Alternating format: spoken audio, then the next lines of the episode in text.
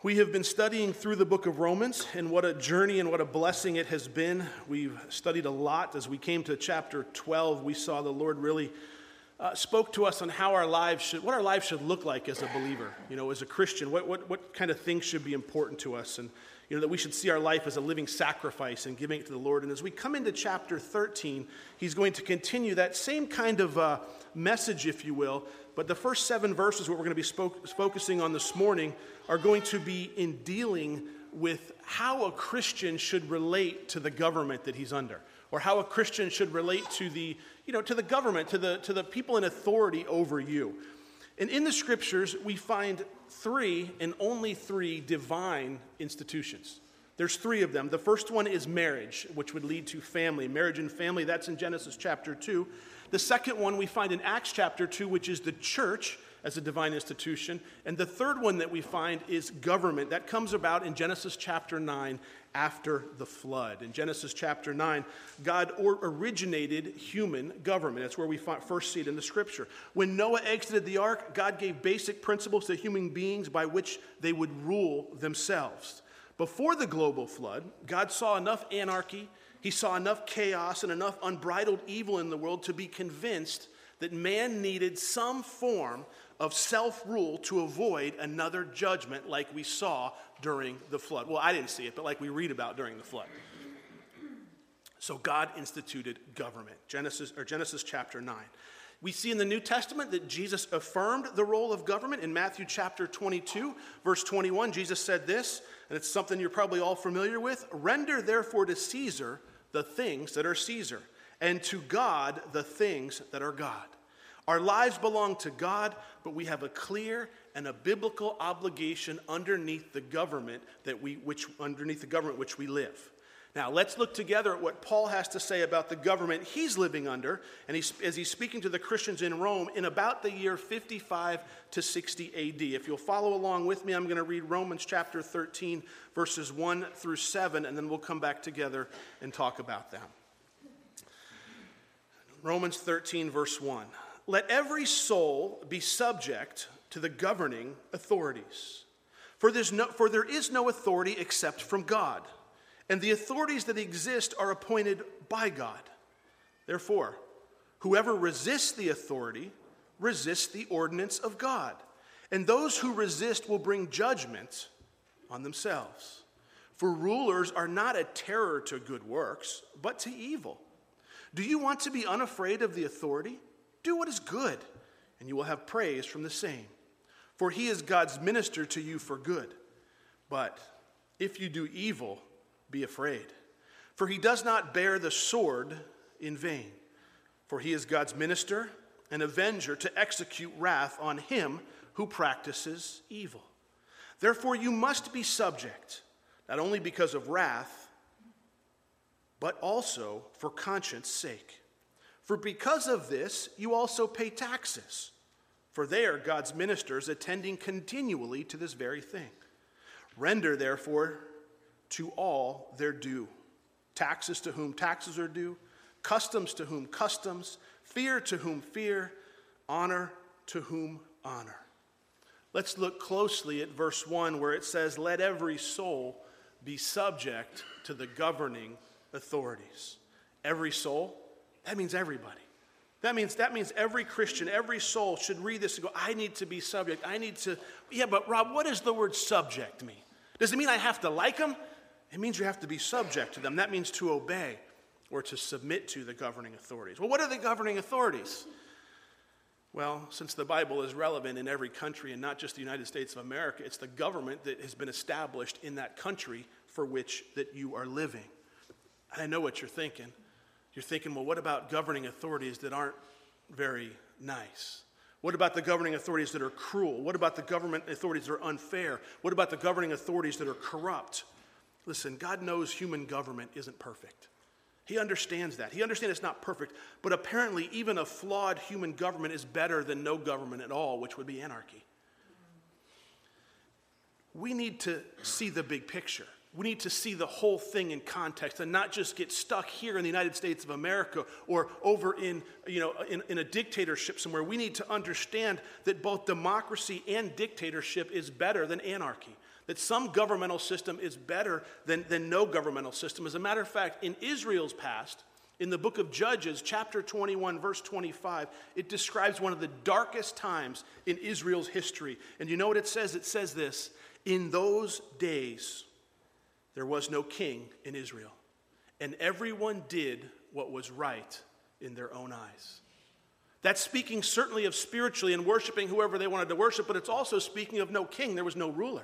It was anarchy. Everybody did what was right in their own eyes. There was, there was no set standard. There was no laws to follow. There was no rules. It was just do whatever you want. Oh, how that would bring chaos. Listen, the best form of government, it's not a democracy, it's a theocracy. It's a theocracy. It means where, where one true God will rule the world, where God sits on the throne. The Bible predicts that that will happen one day that Jesus will rule and reign from Jerusalem, and he will be a theocracy ruling perfectly, ruling justly, ruling fairly. But until then, any form of government is better than no government at all. Please don't forget who's ruling Rome as Paul's writing this letter. If you're not aware, it's a man by the name of Caesar Nero.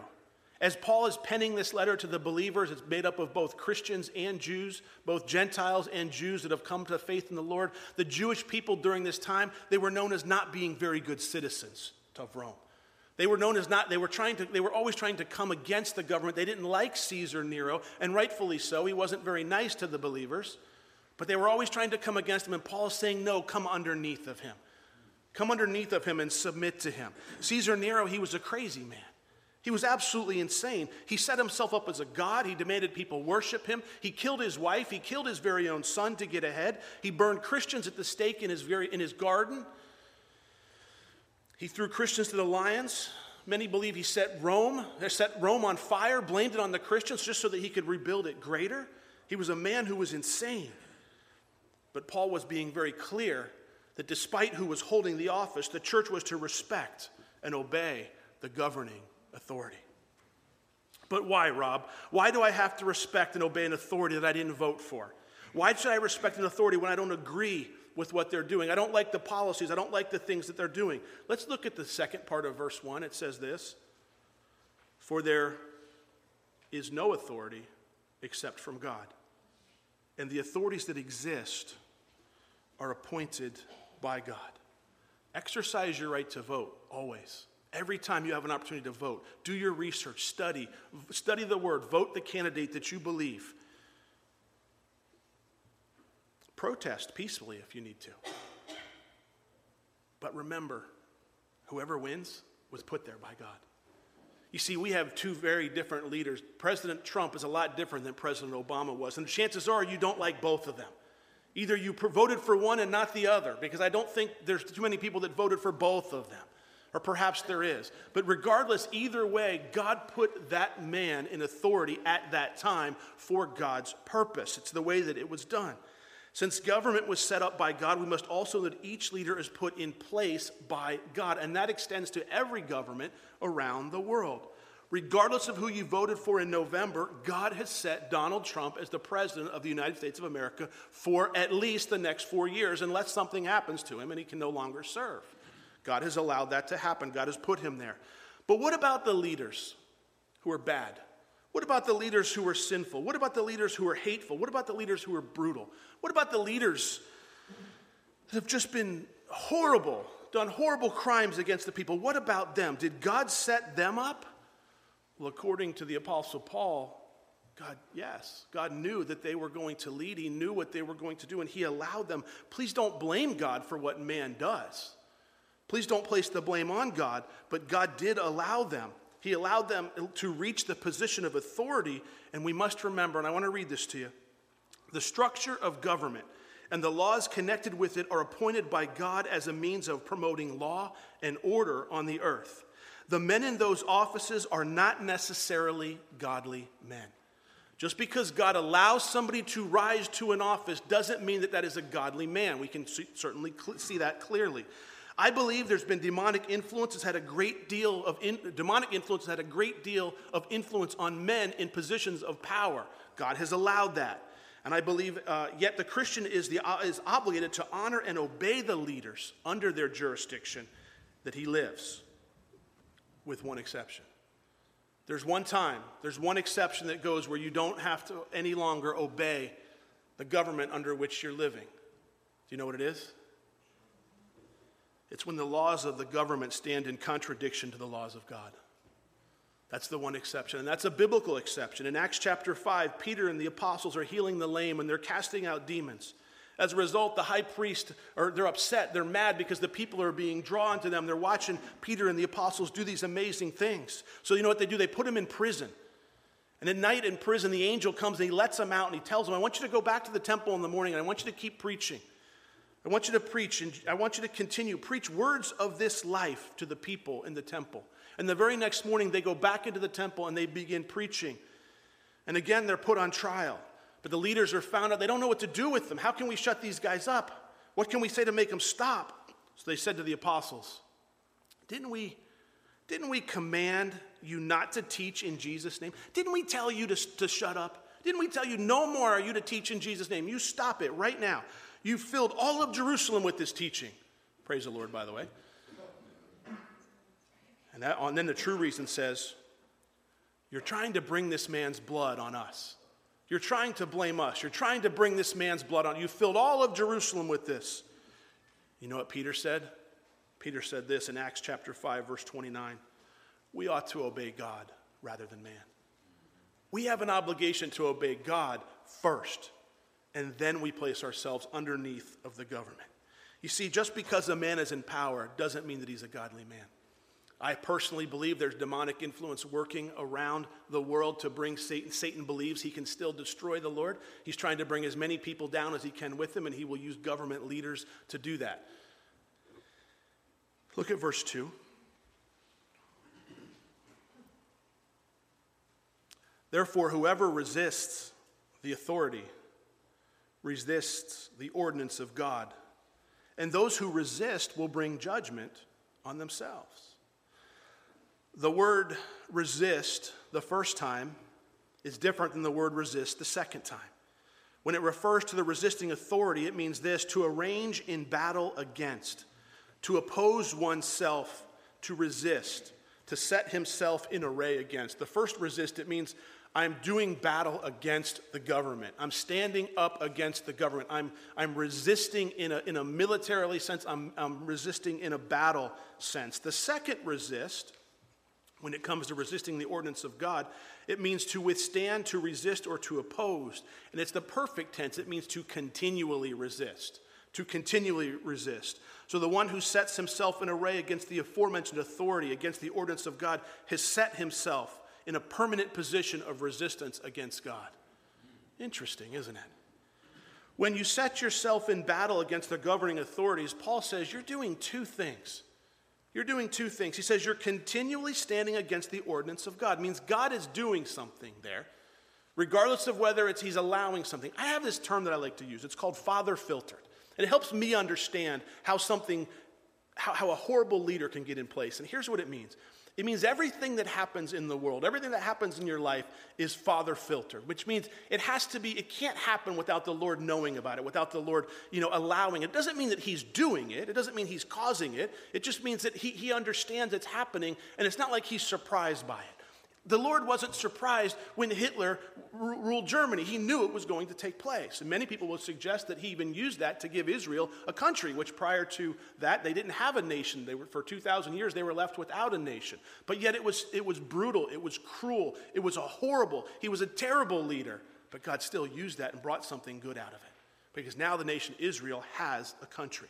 So he's, he's, Paul's telling us here when you do battle against the governing authorities, you're standing against the ordinance of God, even if you think it's stupid. Paul's saying you need to submit to your governing authorities. Sometimes Christians can get so focused on fighting the government, they lose track of their relationship with the Lord. Sometimes we can get so focused. Have you ever watched the news politically before you go to bed? I don't care whether you watch Fox News or CNN. By the way, neither one of them are Christian stations, so don't be confused by that. But you watch the news. I used to watch the news before bed and I couldn't sleep at night. It made it worse. I got aggravated. I got annoyed. I couldn't believe this was going on. then I realized, you know what? It's not my problem. I don't have to worry about it. Certainly, I'm going to vote. Certainly, I'm going to understand the issue. Certainly, I'm going to, if there's, a, if there's a peaceful protest that I want to participate in, certainly I have the right to do that as a believer, peacefully.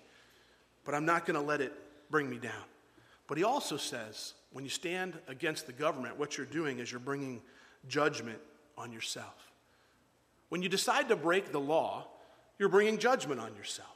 When you decide that the laws don't apply to you, the law that was set up by the government, the government's going to punish you for it. You're bringing judgment on yourself. He goes on to say in verse 3 For rulers are not a terror to good works, but to evil. Do you want to be unafraid of the authority? Are you afraid of the government? Do you want to be unafraid? Do what is good, and you will have praise from the same. This is something we need to be reminded about every time we go down the interstate. And that little white and black sign says speed limit, right? Speed limit. If you are underneath the speed limit sign, you don't have to look for the police car, do you? But when you decide, ah, I can go a little bit faster, what do you start doing? I'm looking for the authorities. I don't, I wanna, I don't want to get caught. If you want to be unafraid of the authority, do what's right. But also remember, there's something interesting there. The authority is God's minister. Look at verse 4. For he is God's minister to you for good. But if you do evil, be afraid. For he does not bear the sword in vain, for he is God's minister and avenger to execute wrath on him who practices evil.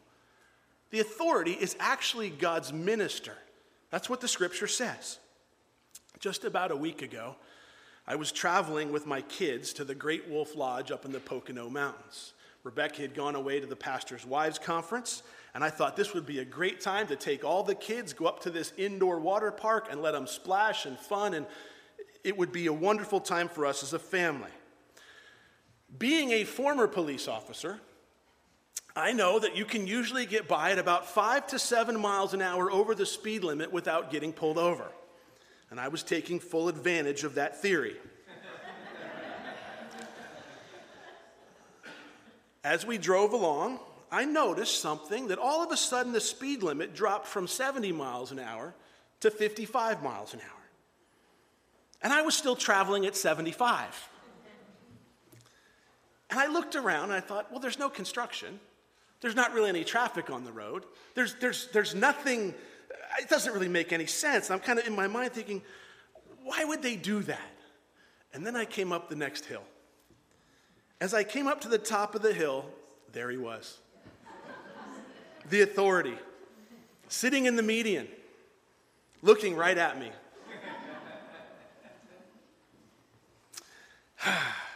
I was sure that he had me. As a matter of fact, I started to pull over at the same time he turned his lights on. I knew I, I, I, looked down at the thing, the speedometer. I was doing 70, he said 77, so I guess I was doing 77 in a 55 mile an hour zone. It doesn't so, sound so bad when it's 70 and a 77 and a 70, but all of a sudden the speed limit dropped. My first response was to complain.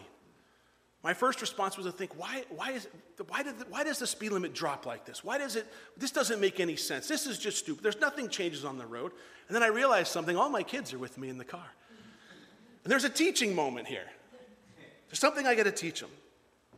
So I told them that I was speeding and I was wrong. And if he chose to write me a ticket, then that's just the way that things were going to go. As he came up to the window, I admitted my fault to him, which he knew because I pulled over before he turned his lights on. And he asked me, like they always do, for my license, my registration, and my insurance card. I might have mentioned that I used to be a police officer. he said thank you and walked back to his car. After what seemed like forever, you know what? It's, it's always different when you're on the other side of that, you know? He returned to my vehicle and he had my documents and he handed me my license, my registration, my insurance back, along with my written warning, which I thanked him again for. And he reminded me that I had my children in my car and I had to be careful. In my mind, I'm still thinking it should have been 70 miles an hour. but that's just our human nature. I said thank you, and off we parted ways. You see, if we choose to obey the laws that are set up for us, we don't have to worry about the authorities. But if we choose to disobey the laws, then the authorities, the risk you're taking is, well, speeding tickets and violations and arrests or whatever goes along with that. But here in this verse, Paul's talking about a lot more than a traffic infraction. Look at the end of verse 4. It says this For he does not bear the sword in vain, for he is God's minister, an avenger to execute wrath on him who practices evil. The sword. The sword. Why does he say the sword there? The sword is a reference to capital punishment. That's what he's referring to. In the Roman Empire, criminals were typically executed by beheading with a sword. That's what he's talking about the sword, the, the execution. Crucifixion, which Jesus endured, was re- reserved for the worst of criminals, the lowest classes. Roman citizens would never be crucified. Typically, they were decapitated with a sword. Paul, here, speaking under the inspiration of the Holy Spirit, has no doubt that the state has a legitimate authority to issue capital punishment, to execute criminals here. You might not agree with the death penalty, and that's perfectly up to you. But what you can't say is the Bible doesn't support it. Because the Bible does support it, and the Bible supports the governments, and the governments in our country have the right to choose which the states can choose which are going to have the death penalty and which aren't. In executing judgment against those who practiced evil, the leaders become God's minister. Think about that. The police officer that pulled me over was actually God's minister to correct my bad behavior. Was I wrong? Absolutely, I was wrong. I could make all the excuses in the world. I even saw the speed limit drop, and I didn't step on the brake. I just kept cruise control going, thinking, I wonder how silly. Maybe the next time I get pulled over, I'll tell him that he's a minister of God according to Romans chapter 13. Look at verse 5. Therefore, you must be subject, not only because of wrath, but also for conscience sake. Our motivation for observing the laws of our government shouldn't be just to avoid punishment we should respect the God given authority the law represents. The truth is, if we can't submit to the authorities that we can see, chances are we're not submitting to the authority of the Lord and to the authority of His Word. If we're rebelling against all the authorities that we can see that are put over top of us, and they might be wrong at times, I'm not, I'm not saying the authorities are perfect, but what I am saying is they're put there by God. And if you can't submit to those, if for children, if you can't submit to your parents, if you can't submit to the authorities that God has placed over you, why on earth do you think you're submitting to the Lord? Chances are you've probably set up God to be somebody who you want him to be. You, have set him up to be the authority that you want to be, that'll do exactly what you want him to do, how you'll do it, and you just want a rubber stamp from God on your life. That's not how we do it as believers. We're the servant, he's the master. We're the submissive one, he's the authority in our life. And when we get out of line, like I did on driving, he brings us back in line. Rather than get mad for being pulled over, rather than saying, well, doesn't he have anything better to do? Shouldn't he be eating donuts at Dunkin' Donuts? Or shouldn't he, whatever the jokes are? Rather than doing that, why not submit to the authority and realize, you know what, I'm the one that's wrong here. I'm the problem. I make more problems in my own life than the government will ever make. And you do the exact same thing, regardless of what government you live under. It's not to say that Christians aren't being persecuted around the world because they are. And not when do we stand in opposition to the government? When it comes against what God's law says. When the government of the United States says, I can no longer teach God's word chapter by chapter and verse by verse, I will stand here and teach the word the same way I always have been. I won't change. If, the, if that brings in prison or whatever, uh, that's okay. I'll start a prison ministry then. They can't shut me up. I'm going to keep teaching the Bible. That's what I do, that's what God's called me to do. Until, until the laws of the United States change to come into opposition to the Bible, I'm going going to submit myself to the laws of the land. But when they stand in opposition to the Bible, I'm going to submit my law to myself to the laws of God. I'm going to let Him worry about the consequences. I'm going to let Him worry about those details. Notice what he says there in verse 6 For because of this, you also pay taxes for they are God's ministers attending continually to this very thing. More bad news. The IRS is God's ministers. That's not what I came here to hear this morning, Rob. We just had tax season. Look, I don't like paying taxes. I moved from Florida, where there are no state income taxes, by the way, to Maryland, where you guys have state income taxes. I'm not so happy about that, but I pay them. But I pay them. I don't want to live in a gray area. I don't want to lie and cheat on my taxes. I don't want to do that because I realize I need to submit to the authority that, that God has placed over me. But at the same time, we need to be good stewards of what God has given us. And that means taking, taking advantage of every tax deduction that you can legally. We don't lie as Christians on our taxes. But if you can write something off and save a little bit of money legally, make sure you're doing that. Because that's, a, that's being a good steward of what God has given you. Don't lie. Don't dance in the gray areas. Don't go, I hope I don't get audited. Sleep at night. But also, don't be so lazy that you miss the deductions that God would have for you. Part of being a good steward is not giving more than you need to, but give everything that you're supposed to. Verse 7 Therefore, render therefore to all their due, taxes to whom taxes are due, customs to whom customs, fear to whom fear, and honor to whom honor. The word taxes refers to an annual tax, like an income tax, like a real estate tax, something that we would pay here. The word customs, that refers to a taxes on goods that are bought, like a like it would be it would be our sales tax. When you when you when you buy a used car, what do you write down for the price? Well, let's just say I bought it for 100 bucks. Don't do that as a believer. God says, no, you be honest. You write down the price you paid and you pay the taxes because your God has all the money that He can provide for you, and He will provide for the honest person. Don't lie. Don't cheat the government out of things. Don't do it. I don't care if everybody else do it. I don't care. I've, I've run into that situation where I bought things used, and the seller will say to me, What do you want me to write for the price? Exactly what I'm paying for it. Well, then you're going to pay more taxes. That's okay. I want to be able to sleep at night. I want to know that I'm, I'm, I'm, submitting myself to the government, not because of the government is so great, because I'm submitting myself to the Lord and He tells me to do so. It works the exact same way.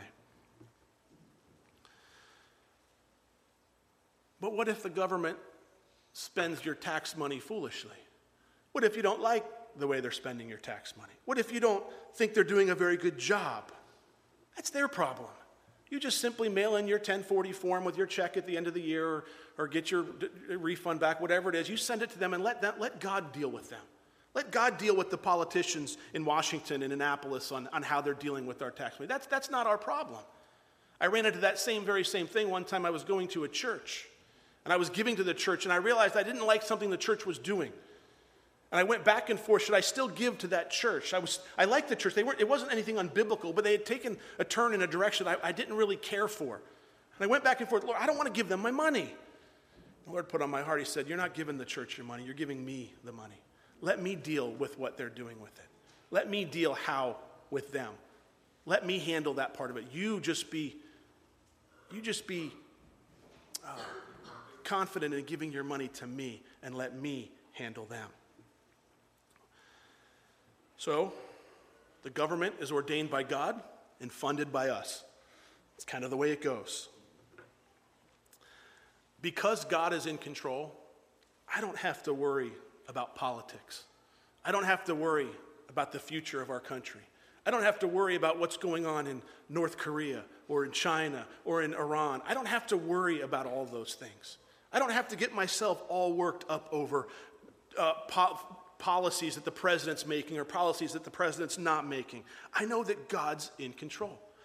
But don't misunderstand me. I'm not saying that as Christians we should just do nothing and let the government do whatever they want. I'm saying as Christians we should exercise our right to vote. That's a, that's a right that we have in this country. It's been given to us by our government, and we should use it. We should come underneath the authority of the government.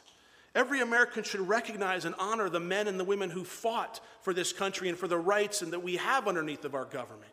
We should be thankful for our military and those men and women that are serving and for their families that put up with them being away a long time and being overseas. Every American has the right to protest peacefully. And we should exercise that right if there's something you feel strongly about, peacefully without violence or destruction. But I'm going to warn you be very careful with the groups you hitch your wagon to.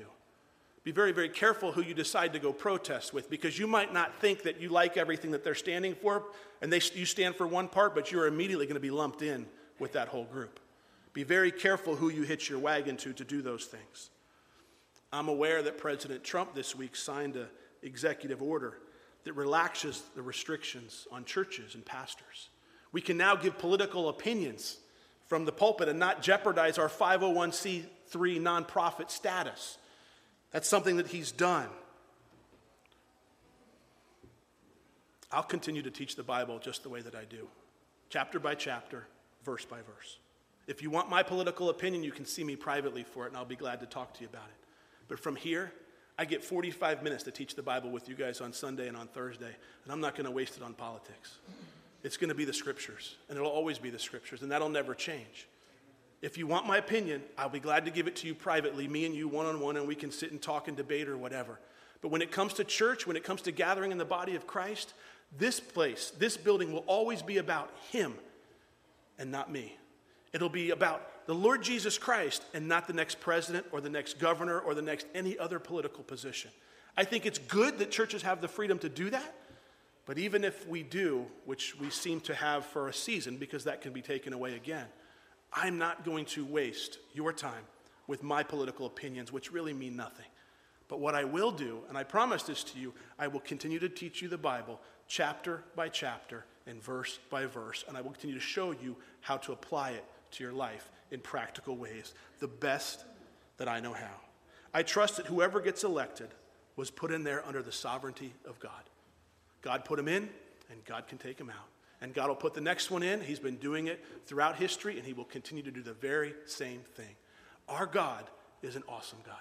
He's capable of running our country, He's capable of running the world. Believe it or not, He's capable of running your life. the question is will you let Him? Will you let Him? He's got all this, He's got the whole world in His hands, doesn't He? And yet we worry so much about things we can't control. Let's pray. Father, may we put our faith in you. Or may we not minimize you to a God that we can understand, or a God that we can define, or a God that has the same problems that we do. Instead, may we take your character as we learn about it in Scripture. May we exalt you, Father. May we lift you on high. May we realize there's coming a day where you will rule this world as a theocracy, where Jesus Christ will physically take the throne in Israel, where every knee will bow and every tongue will confess that you are Lord. Father, we thank you for that hope. Because if we did have to hope in our politicians, man, we'd be stuck. If we had to hope in our world leaders, if we had to hope in those people, if we had to hope in mankind, we would always find men falling short. But not you, Lord. Lord, we exalt you. We lift your name on high. We know that you're in control. And Father, would you help us to submit to the authorities that you've put over us? Would you correct us when we get out of line? Would you just bring us back and help us to focus on the things that are important, the love that matters so much, which is what you're going to instruct us on next week. So, Father, until next week, may we be faithful to you. May you protect us from the enemy. May we continue with the song in our heart. In Jesus' name, amen.